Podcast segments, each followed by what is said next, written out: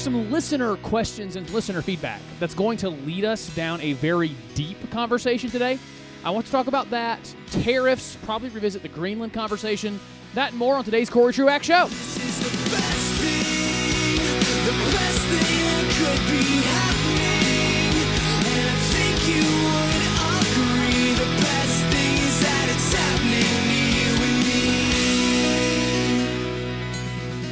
Especially during the tariff conversation today, I have to make the concerted effort to turn off my natural air of superiority because I need to be a humble warrior for those ideas that are best for people.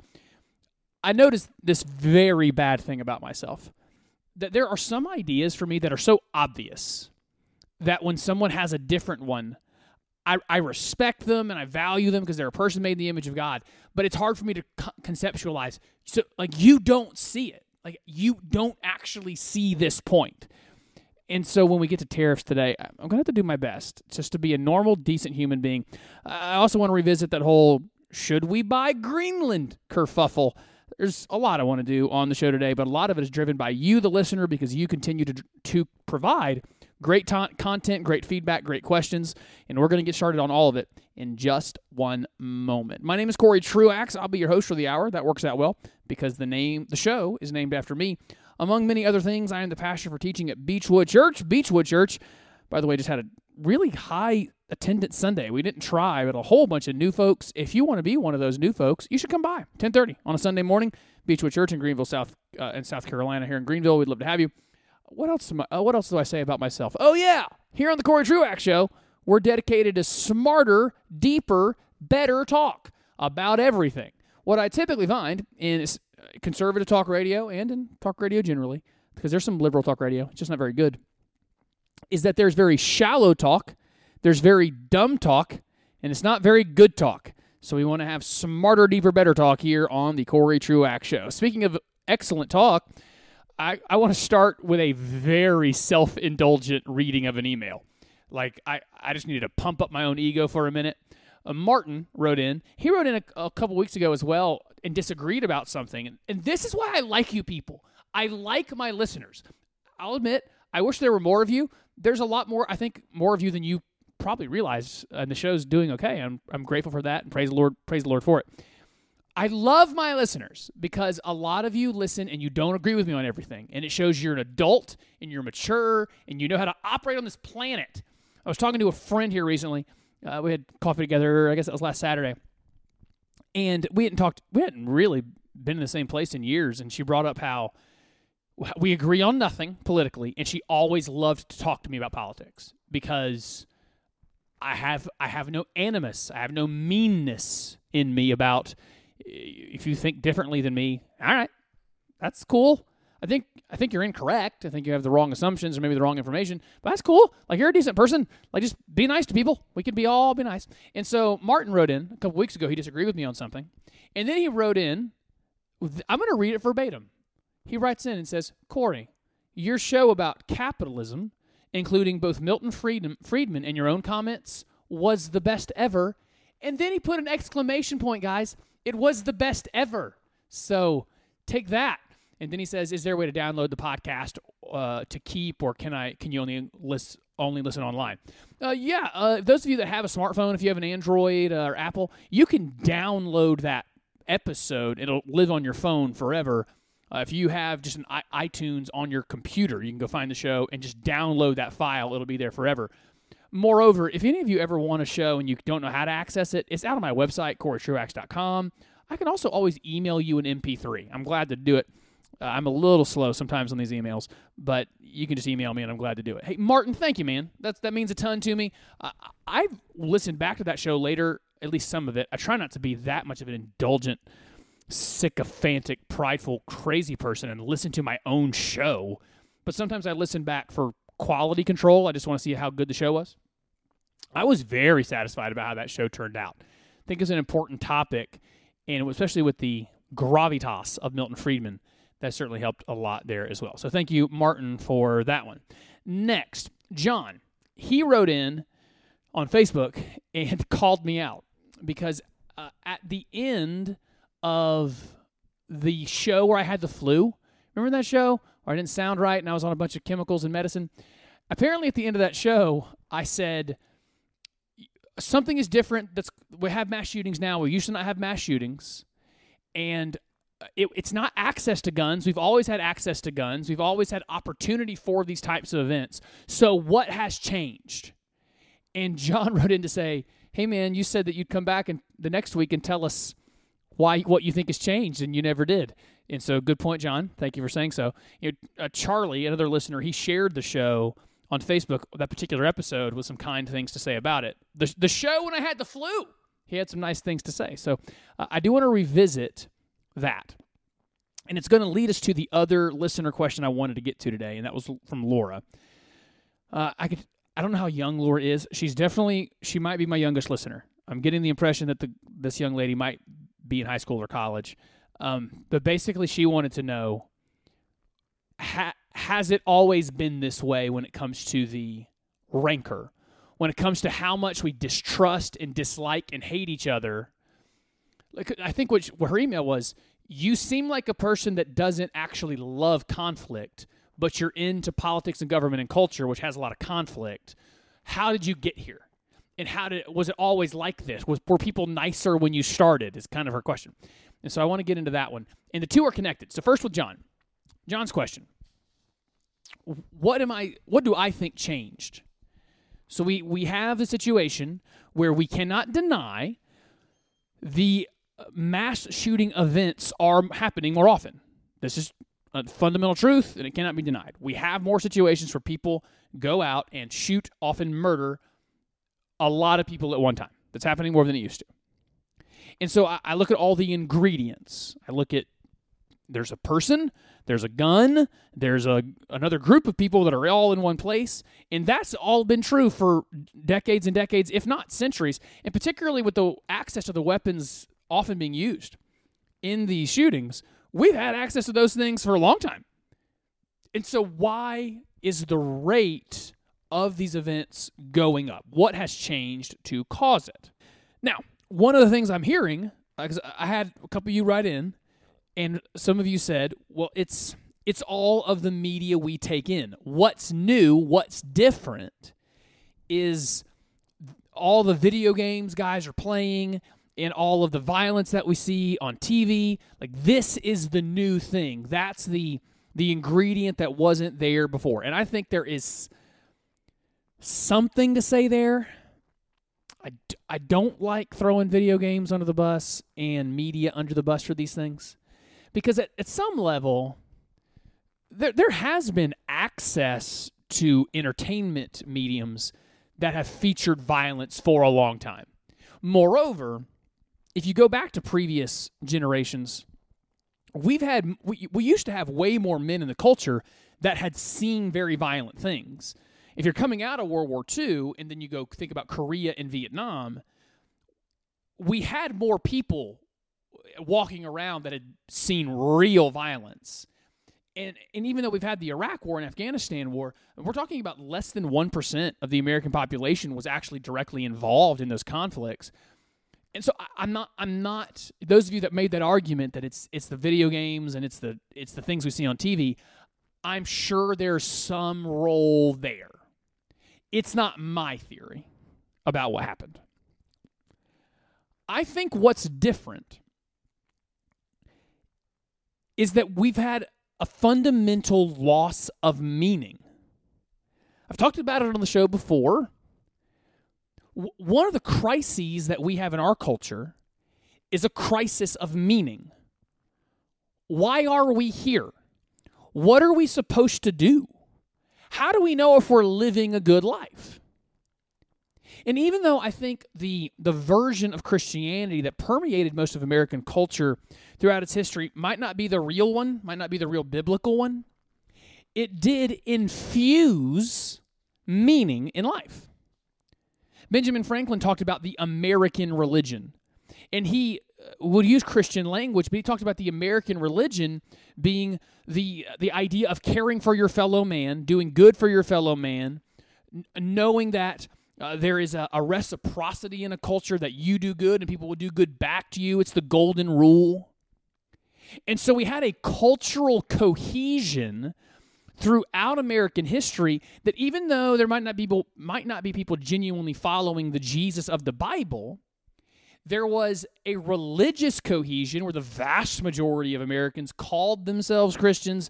We essentially agreed on some moralities. We essentially agreed that marriage is good and taking care of your family is a good thing, being faithful to your spouse is a good thing, having kids is a good thing. Uh, making a living and being independent is a good thing. Hard work is good. It's not something to avoid. Going to church on Sundays is good, uh, especially going to church on Christmas and Easter is good. Like this was there was some culture cultural cohesion and meaning. So when people needed to know what is the meaning of my life? Well, part of the meaning of your life is what are you doing in terms of leaving, leaving a legacy? What are you doing for your family? What what are you leaving behind you in terms of reputation, your own name and people? And as we became a more irreligious people, we come to a crisis of meaning.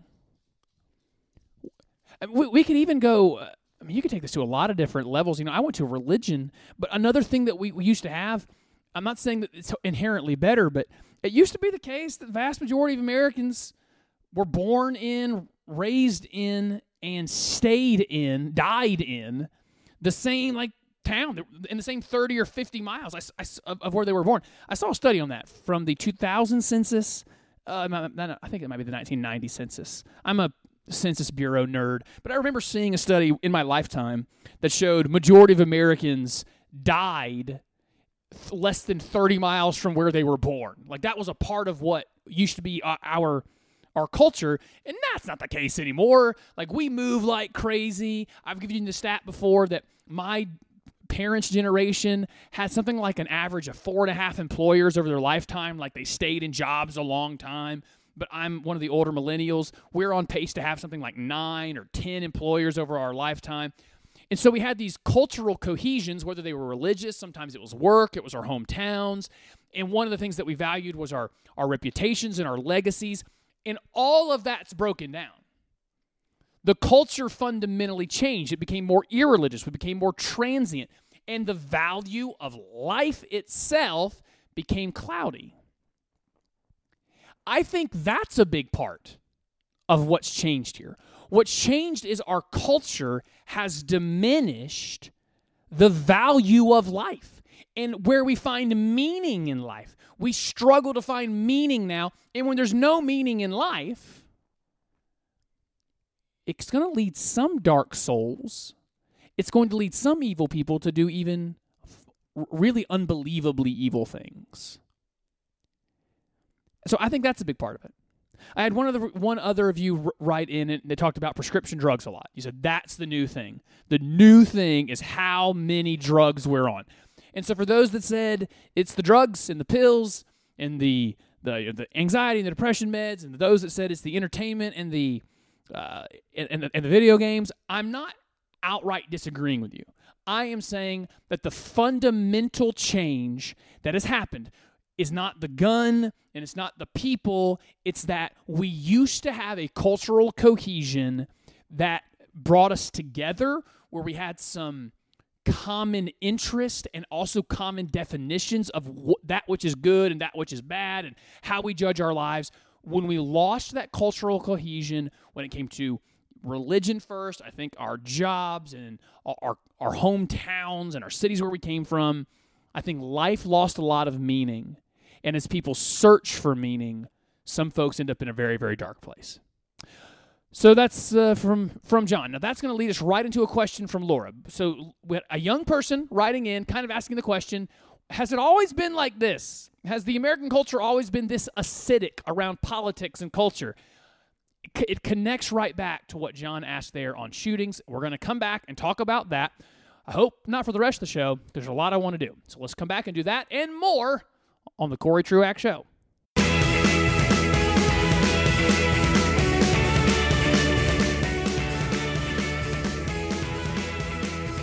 Welcome back to the Corey Truax Show. Let me encourage you to do this very wise thing. That wise thing is where you find me, Corey Truax, on Facebook, Twitter, or Instagram. Look for me, Corey Truax. You'll find me there.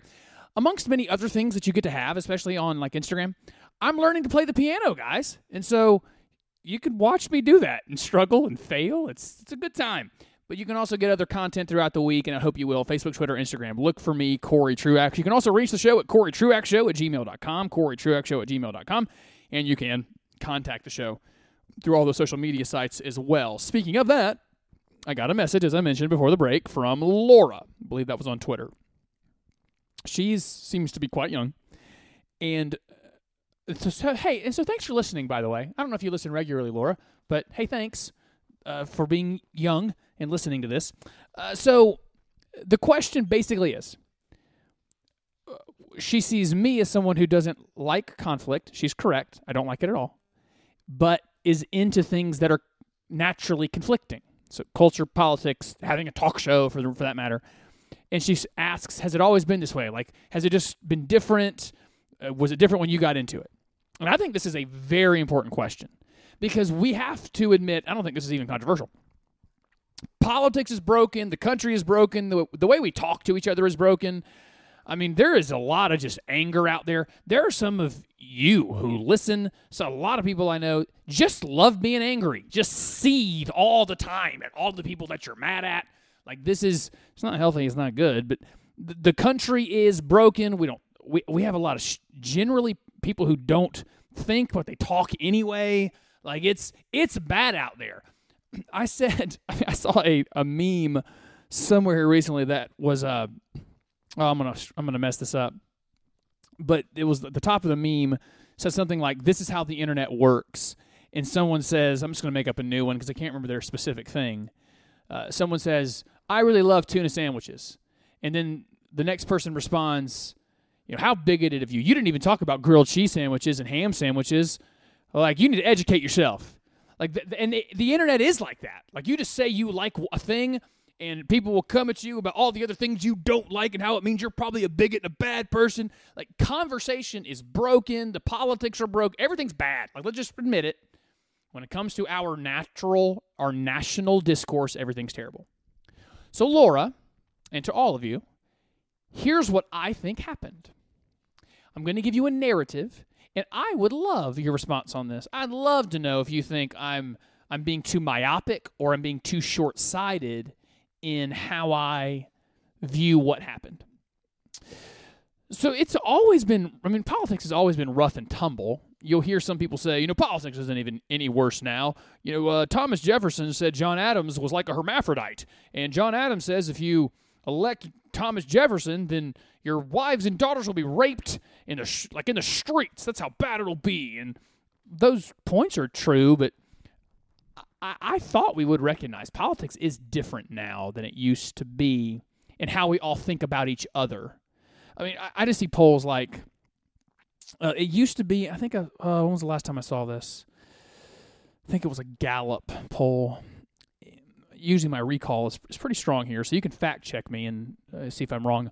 Is sometime in the in the 80s, Americans were asked if you're if you had a kid and they married someone of the other political party, would you be disappointed? And it was a very small group of people, like very small group of people said, "Yeah, here we are, a Democratic family, and if our daughter married a Republican, I would be very upset." Like it was a very small group of people. And now that number is very high the amount of people who say they are friends with someone of another political persuasion is small. Like, we hate each other. so I do think something has changed. And here's the narrative that I have created I think it does go back to the 90s.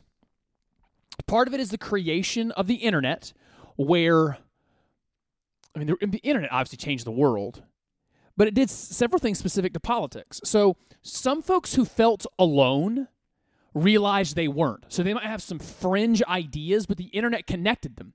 They were the only person in their town that thought this thing, but they found out there's a bunch of people across the, the country that thought this thing. And so it connected people out on the fringes. That's one thing it did.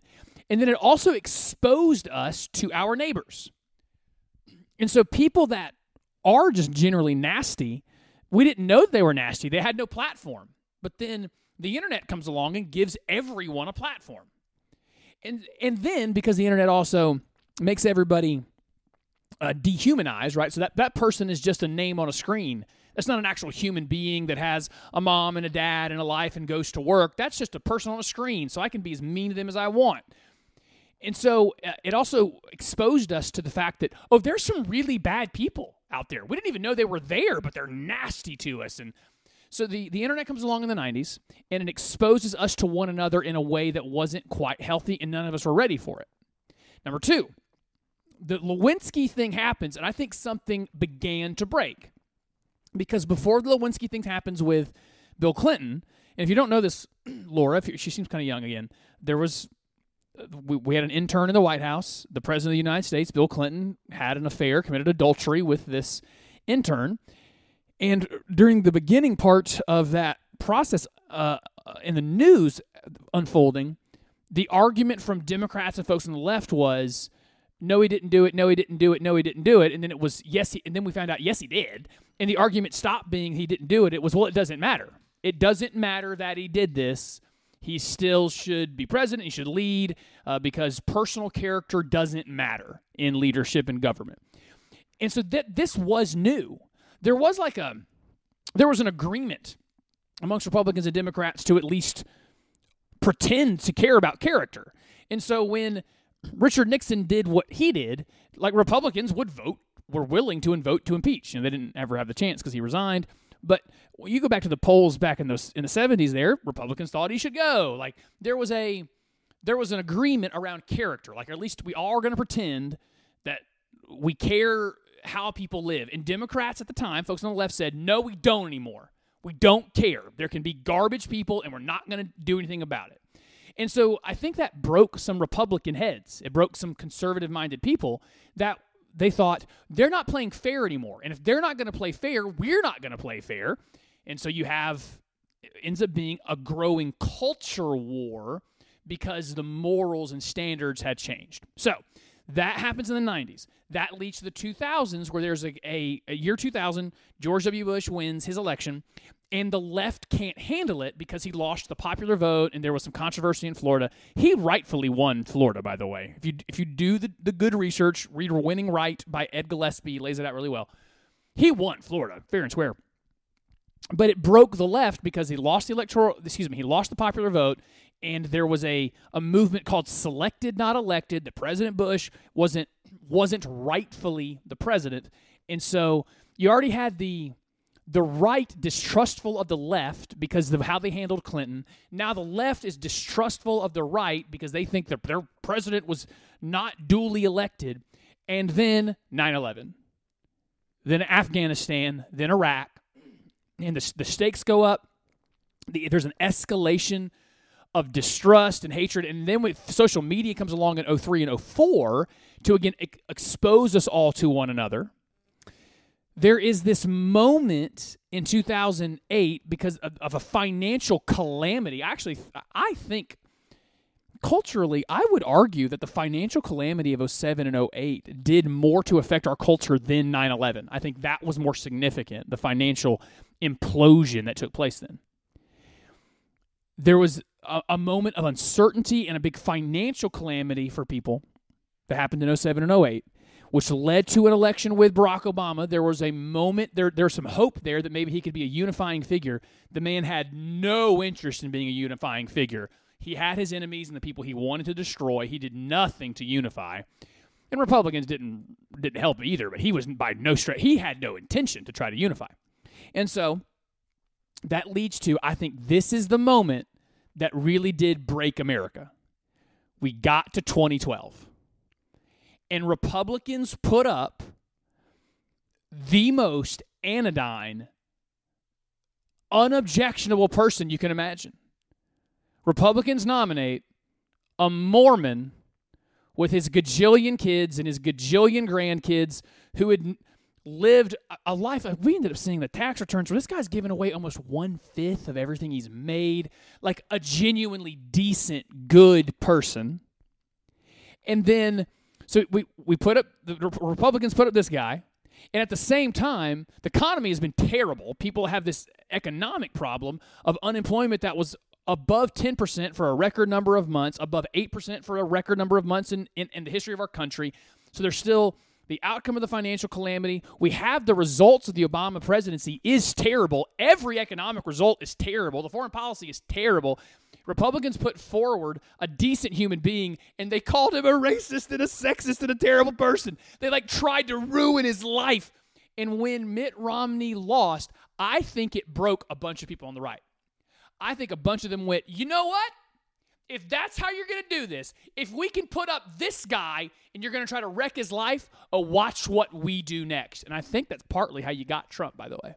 I think the way the, the media and the left treated Mitt Romney broke enough people on the right that they said, if you want to go to war, we'll go to war. Now, I'm not one of them. I, I, I don't, ca- I don't care to win a war if I have to cheat to win or if I have to do something unethical to win. I would rather lose elections and have my ethics and my, my morality than to win elections and sacrifice all the ethics and morality. And so I think 2012 broke the country in a way that I, I don't know how to fix it. And then 2016 comes. We all know what happened in 2016 with those two terrible people who were running for uh, the two main parties. And it's only gotten worse since. I don't know that there's a way out. So that's the narrative. That's how we got there. Now, there's some deeper meaning here that goes back to what John asked. John asked, about uh, what do you think happened with shootings? Well, I think one of the reasons we have more mass shootings is because we've lost meaning, the meaning to life. That has also exasperated our political problem. I'm about to take you back into history. Let's go back into the 1600s. There's something you can Google if you want to called the Peace of Westphalia. This is where Catherine the Great got together with uh, the the Catholics and we decide we're we're going to stop killing each other. Catholics and Protestants aren't going to kill each other anymore. We're going to have peace between these two groups, the Catholics and the Protestants. And up until the 1600s, you could say that religion and politics were naturally joined. But when we decided with the Peace of Westphalia that we're actually going to separate the two, that there's going to be politics, but we're all going to agree that there's a general religious background to the politics that we're doing. Well, that led to some peace. You actually think it partly led to the Enlightenment of the 1700s, 1800s, 1900s. But then when we get to the to the late 1900s and we become so irreligious, there's a a vacuum that nature abhors. Religion was filling this fabric of the culture. It was the background fabric. And as religion diminished, people didn't have a cohesion, and what they filled it up with was politics. And so instead of finding meaning in their religion, there's a bunch of people now that find their meaning in life by their politics. And so, the same way that Catholics and Protestants, before the Peace of, Peace of Westphalia, hated each other, were, they were literally willing to kill each other We've got something close to that now because people have replaced what religion was with politics. So that leads to the final point of this for Laura. I think that's how we got here. That's the narrative of how we got here. I think the underlying cause is that we replaced religion with politics for a lot of people. And so they feel it so deeply that when someone disagrees with them politically, they actually see it as heresy.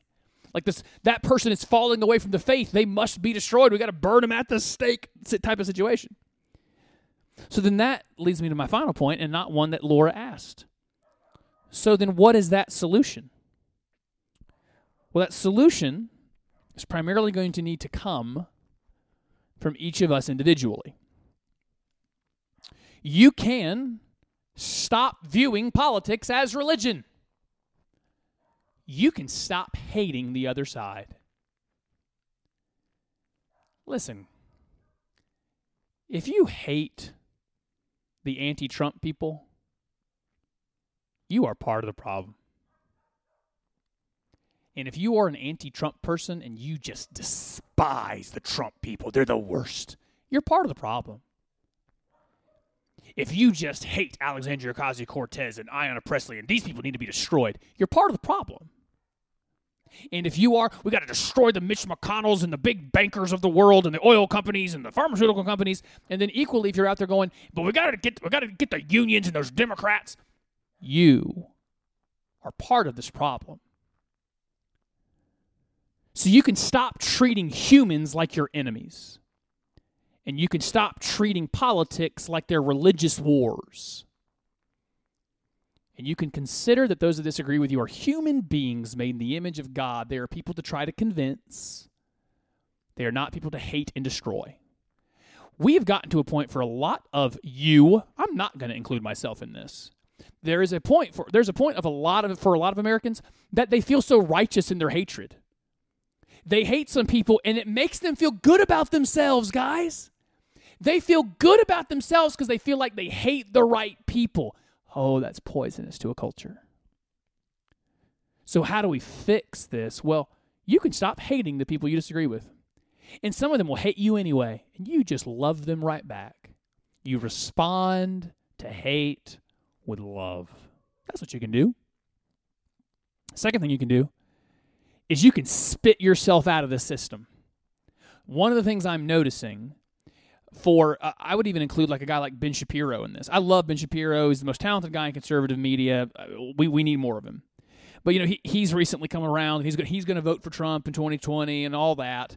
But he seems to be that the reason he's doing that primarily is because he's looking at Democrats and they're so their ideas are so destructive that he just sees Trump as the vehicle to stopping those destructive ideas. And then there are those that are so just anti Trump that they are willing to partner up with bad people and with people with destructive ideas because they are they perceive them as the only way to remove the the threat that is Trump. You know what you can do? You can spit yourself out of that system. You don't have to pick a side. That's so liberating. I wish I could put that on a billboard on every interstate, every mile across the country to say to all of Americans, you don't have to pick a side. Be free. Let me declare that over you. Be free. Stop thinking you have to side with the president. Stop thinking you have to side with Republicans. Stop thinking you have to side with Democrats or their candidate. Did you know you don't have to participate? That's a broken, poisonous, terrible system. You don't have to if you don't want to. You're not even irresponsible if you don't. You can actually just start working locally. You can start being a better person. You can start treating people better. So that's Laura. Has it always been this way? No, I don't think it has. I think a process that started in the 90s was completed in 2012. It broke us. And if we're ever going to get back, we got to be people that see other human beings made in the image of God, treat everybody well, and spit ourselves out of this two party system because it's part of what is breaking us. When we come back, I want to talk about tariffs. I want to talk about Greenland. And I think I have another reminder going into football season for everybody. So we'll do that and more when we come back for the rest of the Cory Truax Show.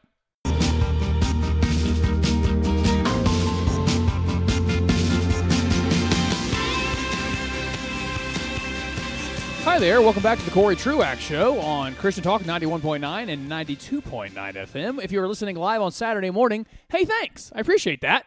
And happy college football season for those that are into college. I'm more of an NFL guy and you might be driving to one of the various places to watch a game, thanks. So if you're listening on the way, appreciate that. Also, if you're listening to the podcast, wherever we distribute it, which is everywhere, thank you for listening there. When you share the show, when you tell someone about it, uh, every time you do that, an angel gets its wings. I'm just kidding. It's not true theologically. Also, angels don't have wings. That's not a theologically accurate statement. All right, here we go. Tariffs. The President of the United States said two things recently, one more important than the other, that made me realize we need to at least revisit tariffs. And also the response that I got on Facebook when I criticized the president's inane, stupid tariffs made me go, we don't we are not a people of economics, are we? Like we are not a people that have done our work on understanding the economics of the world. So, two things. So, first one, he starts tweeting out about how the president starts tweeting out about how China's eating our lunch and they've been stealing us, stealing from us for decades, and so we have to do these tariffs to fight back against China. Okay, so let me start here. The understanding of what China is doing in the global economy and how it affects the United States of America there's a little bit of a lack of understanding. I actually wish I could get in a room with Donald Trump and say, "You say you say that China is eating our lunch and they've been stealing from us. We have they've been eating our lunch. Will you care to tell me how? Can you give me some details? Part of what he talks about is the trade deficit. We have such a large trade deficit with China. I'm going to be a little bit of a jerk here on this this uh, example, but this example is academically correct. Trade deficits are meaningless. I'll give you this example. My trade deficit with QuikTrip gas station is incredibly large. I have spent, I bet, untold thousands of dollars at QuikTrip over the last several years. They've never bought anything from me. I doubt anyone at QuikTrip's ever listened to my podcast or gone and, and, and bought anything I was selling. I doubt that they've ever bought anything from me. I have a giant trade deficit with QuikTrip. And I'm not upset about it at all. Because I can't make pizza as good and as conveniently and for as cheaply as they do. I can't make my morning coffee as high quality and with as much convenience as they do it. Yeah, I bought it from them. I have a trade deficit from them, and I'm better off for it. I'm better off that I didn't have to grow my own coffee in the backyard and process it in here. I'm better off that I didn't have to get a cow and milk it and then make my own cheese. And I don't even know how you make pizza, guys. I'm trying to come up with the example in my head. I'm better off for my trade deficit. It doesn't mean anything. It's a meaningless, utterly ridiculous measurement. We got a big trade deficit with China. Yeah, we buy stuff from China. I'm talking like in the first month of an economics course, you learn about comparative advantage. There are some countries that they can do something for so much cheaper and they do, they do it so efficiently, you shouldn't do it for yourself. They're so good at it, you should buy it from them. We'll just take rice for an example for the moment the way that rice used to be grown, the, the Asian countries were so much better at it. It was better. It actually, we'd save money instead of doing it ourselves. We should just buy it from them. That's good for us. And it leads to a trade deficit. But it's better for our economy because our resources are being used more efficiently. I'll give you another example I'm making up the top of my head. It's probably going to be a bad example because I don't think well on my feet. Here we go. Let's just, I don't know, I'm wearing shoes. We'll use shoes. Let's just say China is really good at making shoes. They're just, they're so awesome at it. And we have shoemakers here, shoe manufacturers here in the United States. And what we find is that for the same quality, and there's there's as much demand here stylistically that there are shoemakers in China that they're able to get their shoes here, they can even ship them here, and they're able to sell them for 50 bucks a pair. Uh, and for the, this type of shoe, uh, and the folks that are making them here are able to do it, but those they always cost like 80 bucks. And so the Chinese ones are winning. And so there's there's worry. Well, all the shoemakers that make this kind of shoe in America are going to go out of business. They're going to lose to China. China's eating our lunch. Wait a second. Are you telling me we're going to make a national policy that affects 310 million people so that a couple tens of thousands of people in the shoe industry can keep their jobs? That doesn't make economic sense. For those 10,000 people or tens of thousands of people in the shoe industry, there is some compassion I have for you, but we're not going to. What about the rest of us? What about the rest of the economy? What about the family? With four or five kids that can save, you know, they got to buy four pair of shoes, 30 bucks less per pair of shoes for four kids, three times four. It's 120 bucks that family saved that they can go spend at the grocery store, that they can go spend on something else. It actually puts more money in their pocket. And we have a trade deficit with China over our shoes. But who benefited? We did. That is such a dumb I'm talking about like that's a deep level of stupid to think the trade deficit means anything negative at all. If someone's better at it and it opens up more dollars for us to go do other things in our own country, let's do that. We're actually better off for it. I don't know why that's so hard for people to understand. So I would love to know China, they're eating our lunch. How? What are they doing? Here's a couple things they're doing that's actually unethical. One is intellectual th- property theft. So they actually do steal intellectual property, but then also they extort intellectual property. My dad gave me this example. He had a long career with BMW, and when BMW wanted to try to start selling cars in China, the, the deal China made is you've got to give us access to all this information from your business and how you're making cars manufacturing cars. If you want access to our market of customers, you have to do this. That's unethical and that's wrong, but BMW chose to do it. What does that tell you about the deal?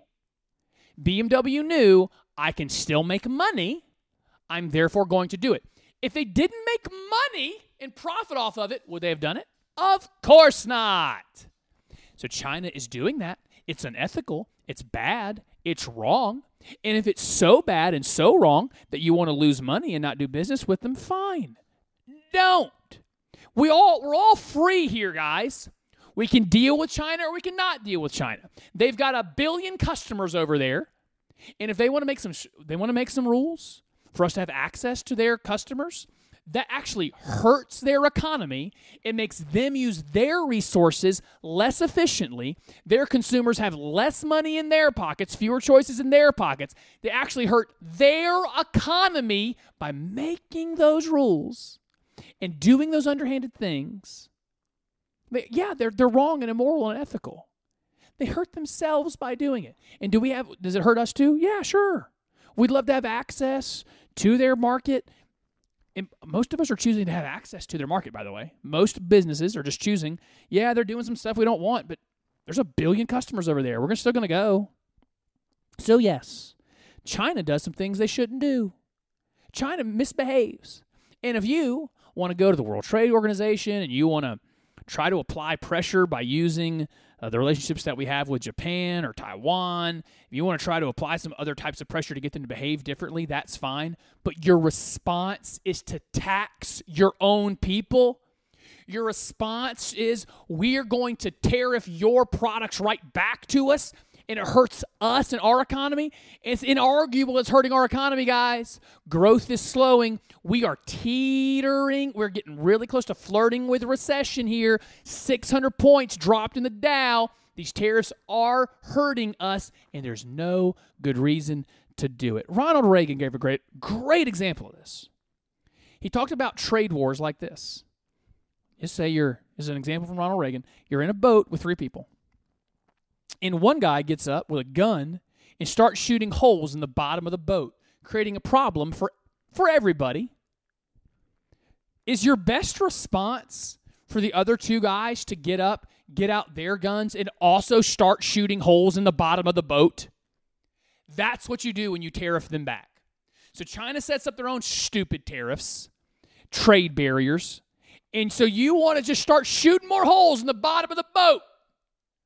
It's a terrible idea. This is bad policy. It's back bad economics. And here's what's most important it hurts people. It hurts us to get into these trade wars. It hurts actual human beings in their own budgets, in their own lives, in their own households when you get into this stupid tariff business. Freedom and free trade is better it's better for people. And if China doesn't want to be involved with free trade, let them sell, let them hurt themselves.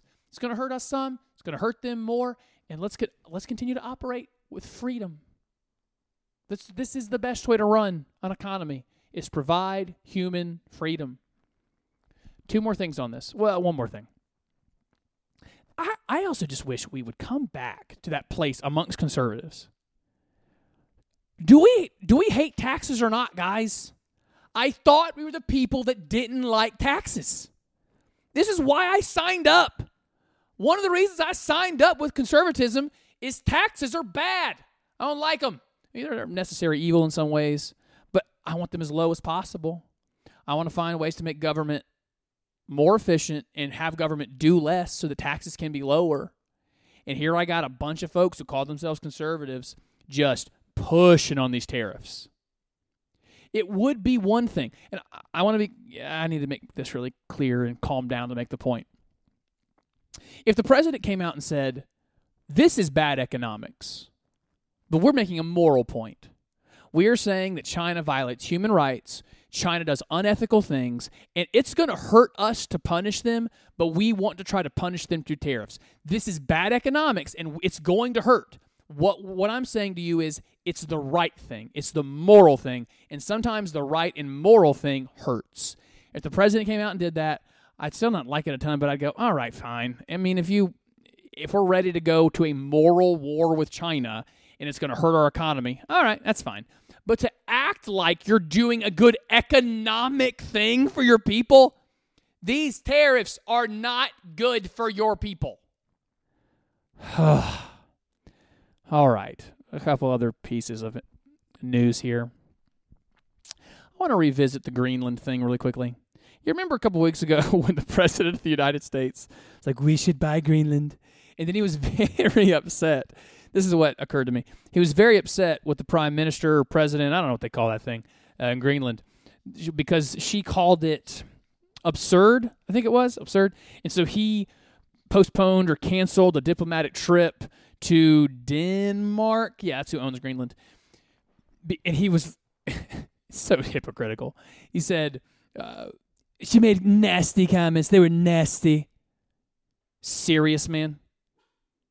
If if the if the standard for meeting with people, making diplomatic trips, is nasty comments, literally no one should meet with you. Literally no one should meet with Donald Trump because his entire life, especially his political life, has been made up of making nasty comments. Who, he, who hasn't he insulted? I mean, he's insulted Mitch McConnell just like he's insulted Nancy Pelosi. He's he's insulted the Freedom Caucus, the conservatives, just like he's insulted AOC. Who hasn't he insulted? But she made a nasty comment, so I don't want to meet with her. Well, how about this, man? Grow up and grow some thick skin. Her nasty comment was that it was absurd that you wanted to buy that part of another country. She made the comment because it's true. But for him to call something nasty, it's a nasty comment. You're like the president of nasty comments. You're also the president of the United States, but you make nasty, mean comments. It's like your thing.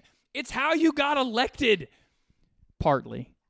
And so for him to say that, it was just terrible. Another thing I wanted to get to on the president. Can someone, you know, can someone in the White House please, please, can you stop him before he retweets some retweets someone who called him the king of the Jews? Wayne Allyn Root is a moron. He calls himself a conservative commentator. He's not. He's just a dumb Trump worshiper. And he called the president the king of the Jews. There's so much wrong with that. Like I only have two minutes left in the show. I can't tell you all of the things wrong with calling an American president and this American president the king of the Jews. There's a lot wrong here. And the president retweeted it. Stop it, please.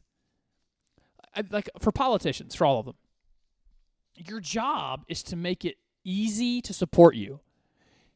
I would hope that made it harder for Trump people to support him. Retweeting a statement, calling yourself the king of the Jews, that's bad. That's objectively bad. Well, oh, one more thing on Twitter.